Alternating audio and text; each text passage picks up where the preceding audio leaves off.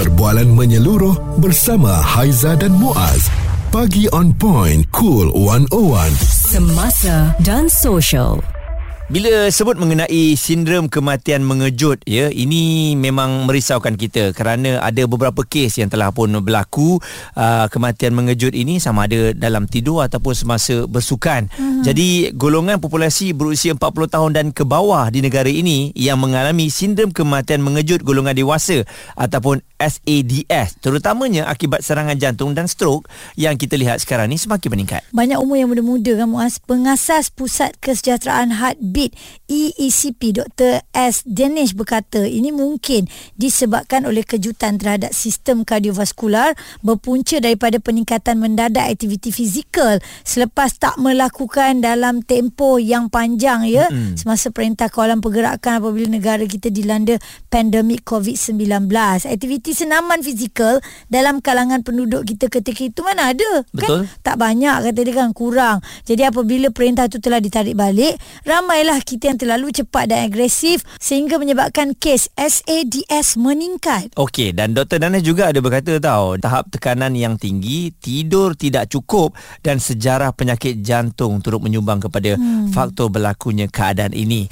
Jadi dalam uh, isu yang kita nak bawakan ini nak tanya kepada anda lah berapa kali sebenarnya anda buat pemeriksaan berkala ni? Uh, Selalunya eh. kalau uh, kita buat lebih baiknya setahun sekali ataupun ada orang buat setahun dua kali. Uh, itu kalau umurnya dah dah berapa puluh tahun ke atas lah ya 40 hmm. tahun ke atas saya rasa uh, memang kena buat twice a year dan kita nak tahu sebab apa agaknya kalau kita jarang melakukan senaman yang mungkin uh, terlalu ekstrim tiba-tiba hmm. kita buat dan penyakit-penyakit yang pelik-pelik datang kenapa eh yes dan kalau saya pun um, memang bersukan saya hmm. bersukan kalau contohnya basikal selepas uh, covid eh uh-huh. uh, memang uh, kita ikut keadaan kita lah kan hmm. kita tak push sangat sangat hmm. dan kita kena tahu apa yang kita buat tu kenapa kita bersukan bersukan yeah. untuk apa bersukan untuk nak menunjukkan orang yang kita ni hebat ke ataupun bersukan untuk menjaga kesihatan kita dan hmm. kena tahu tahap prestasi kita kalau tak cukup tidur uh, maksudnya janganlah kita sukan beria sangat kerana yeah. tidur pemakanan dan juga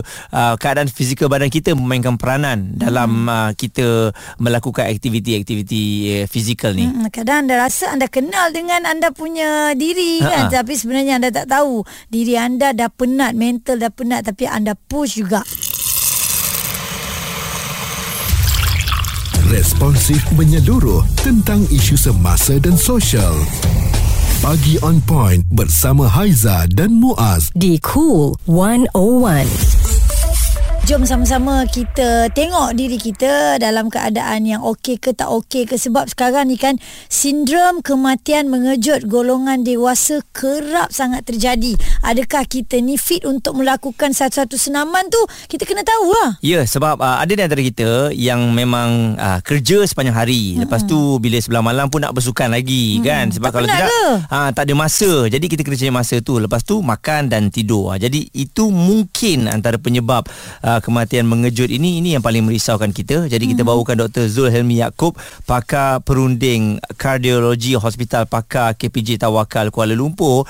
Jadi doktor mungkin dari segi ulasannya mengenai sindrom kematian mengejut golongan dewasa yang dialami golongan berusia 40 tahun dan ke bawah doktor. Kebanyakan kes yang kematian mengejut di bawah umur 40 tahun ni biasanya melibatkan antara umur 35 hingga 40. Mm-hmm. Uh, kalau kita cerita yang kematian uh, orang-orang yang lebih muda seperti belasan tahun ataupun 20-an tu biasanya disebabkan oleh uh, penyakit uh, genetik. Mm-hmm. Uh, tapi kebanyakan kes uh, kematian uh, disebabkan jantung ni yang melibatkan umur 35 hingga 40 ni uh, disebabkan oleh uh, serangan jantung.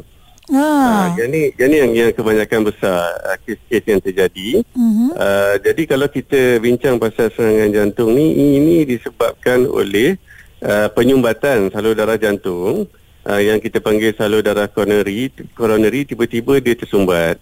Hmm. Uh, apabila salur darah ni tersumbat, uh, otot-otot jantung tak dapat menerima oksigen dan jika keadaan ini dibiarkan lebih daripada 40 minit ada risiko untuk berlaku kematian uh, secara mengejut. Okey, uh, doktor, jadi apa yang dimaksudkan dengan kejutan terhadap sistem kardiovaskular tu pula? Okey, uh, kejutan sistem uh, kardiovaskular ni uh, kalau dalam bahasa Inggeris kita panggil cardiac arrest lah. Cardiac Hmm. arrest ni maknanya uh, keadaan di mana uh, jantung kita tiba-tiba berhenti mengepam. Hmm. Uh, ada banyak sebab uh, tapi kebanyakan kes cardiac arrest ni disebabkan oleh serangan jantung. Okey. Uh, jadi uh, serangan penyumbatan salur darah koroneri uh, menyebabkan cardiac arrest dan menyebabkan kematian secara mengejut. Oh hmm. dan uh, doktor tadi doktor kata 35 sampai 40. Selalunya 35 sampai 40 ni dah mempunyai kerjaya yang bagus. Jadi mereka yeah. mengambil peluang untuk bersukan pula lah ya untuk nak apa um, hidup kita ni Balance lah. Balance lah. Hmm. Jadi uh, bila dah bersukan, bekerja penat dan bersukan tu pula mengejut kadang-kadang sebab ikut kawan, adakah itu juga penyumbang kepada kematian mengejut ni doktor? Uh, sebenarnya tak, sebenarnya tak. Uh, Oh. Sebenarnya dia terbalik. Oh. Uh, senaman bersukan tu sebenarnya lagi bagus dan boleh mencegah sebab uh, serangan jantung ni disebabkan oleh penyumbatan salur darah koroneri ni dia puncanya adalah uh, gaya hidup. Mm-mm. Uh, gaya hidup yang tidak sihat yang hmm. menyebabkan kencing manis, uh, darah tinggi, kolesterol, kegemukan dan satu lagi faktor gaya hidup yang sangat-sangat tidak sihat uh, hmm. adalah merokok. Uh, merokok. Jadi semua-semua ni adalah punca kepada serangan jantung. Jadi untuk elakkan daripada berlaku uh, serangan jantung dan berlaku serangan kematian secara mengejut adalah dengan mengamalkan gaya hidup yang sihat. Selain daripada jaga pemakanan, uh, senaman bersukan adalah sangat-sangat digalakkan. Um, cuma apabila kita bincang pasal uh, senaman ni uh, ada satu kategori tapi tak ramai orang yang terlibat. Kategori yang kita panggil extreme sport. Yes. Uh, extreme sport ni sport yang terlalu ekstrim lah. Ha. Mungkin lagi maraton sampai beratus-ratus kilometer ke. Hmm. Itu tak ramai orang yang terlibat pun. Dan even dalam kategori itu pun uh, kematian yang berlaku dalam uh, uh, kategori yang uh, apa ni penyerta dalam sukan tu adalah sangat-sangat jarang. Hmm. Jadi kita lebih patut risau pada uh, masyarakat kita yang kurang senaman daripada kita kita risau pasal terlebih senaman. Ah, okey. Eh, Jadi kat situ mitos lah ya kalau mengatakan uh, tak pernah senam tiba-tiba bersenam mm itu yang jadi SADS dan sebagainya. Okey. sikit doktor bila cakap macam tu pagi-pagi ni kat saya. Suara serta informasi semasa dan sosial bersama Haiza dan Muaz. Pagi on point. Cool 101. Hati-hati kepada anda semua uh, kerana kita harus menyayangi jantung kita. Uh, sebelum ini kalau sakit jantung ni dia dulu-dululah begitu hmm. sinonim dengan mereka yang dah berusia lah Betul. 50 tahun ke atas. Tapi apabila ada banyak kes-kes kematian mengejut di bawah usia 40 tahun dan ada banyak kenyataan yang telah pun dikeluarkan oleh doktor juga. Hmm. Um, ini secara tak langsung membuka mata kita lah kan. Uh, pentingnya untuk kita menjaga kesihatan bukan pada usia 50 tahun saja. Ya. Maksudnya di semua peringkat Aiza. Trend begitu menakutkan ni Muaz eh. Dr. Zuhilmi Yaakob pakar perunding kardiologi Hospital Pakar KBJ Tawakal masih lagi bersama dengan kami. Doktor, uh, ada disebutkan berkenaan dengan gangguan irama jantung seperti sindrom Brugada ini. Ini Brugada ni sindrom apa doktor eh? Ini uh, sindrom yang melibatkan kematian mengejut juga. Aha. Tapi ini adalah uh, penyakit genetik. Maknanya kita dilahirkan dengan satu uh, keadaan yang tak normal dalam keadaan dalam jantung kita yang boleh menyebabkan tiba-tiba irama uh, jantung kita jadi uh, tak apa ni bercelaru dan sangat laju dan tiba-tiba kita boleh jadi pengsan dan boleh menyebabkan kematian secara mengejut. Ini boleh ini didetect dari awal kelahiran ke bagaimana doktor?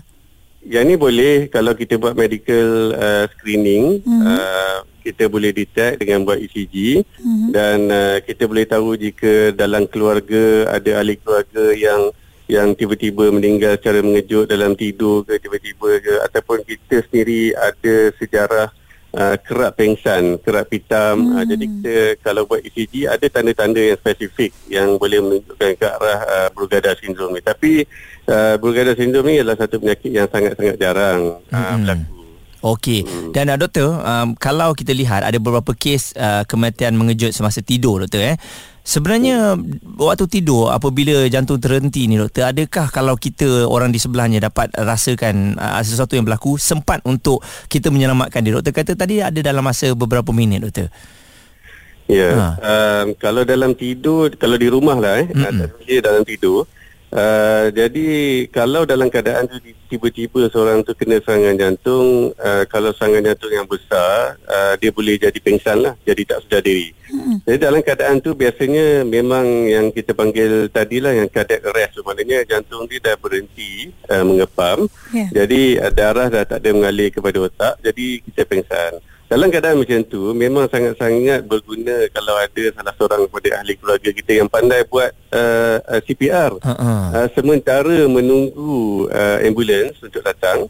Uh, jadi kita boleh buat CPR dulu. CPR ni adalah uh, di mana kita buat uh, immediate uh, resuscitation uh, untuk kita dapat maintain uh, pengaliran darah kepada otak uh, sementara tunggu uh, medical help.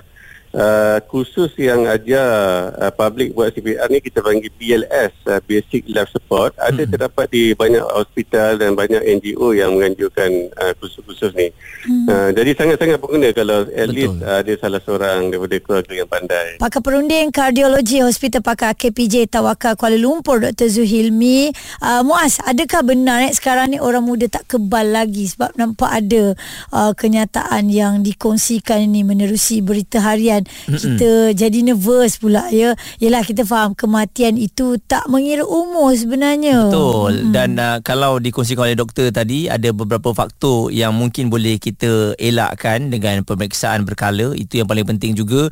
35 tu dah kena buat lah kan? Uh, bukan kita buat semasa nak masuk kerja je. Setahun mm. sekali ataupun berapa 5 6 7 tahun sekali. Kadang-kadang kita tak tahu keadaan jantung kita uh, dan juga pemakanan kita pun kena harus jagalah eh. Jadi yeah. kita harapkan uh, banyak lagi lagi carian yang boleh anda dapatkan uh, sekarang ini memang mudah uh, mengenai kematian mengejut ini di hospital pun sudah semestinya mereka akan memberikan penerangan mm-hmm. mengenai keadaan-keadaan jantung ini dan juga saya rasa baguslah untuk kita mengambil kelas CPR tu. Yeah. Uh, macam kita kita dah pernah belajar tapi yeah. kadang-kadang bila tak perhatikan kita lupa. Betul. Waktu tu je kita ingat kan mm-hmm. uh, dan uh, untuk kita semua sama-sama kita jaga diri, jaga kesihatan. Kalau rasa ada yang tak kena dengan diri kita tu cepat-cepat buat check up, okey? Perbualan menyeluruh bersama Haiza dan Muaz. Pagi on point, cool 101. Semasa dan social.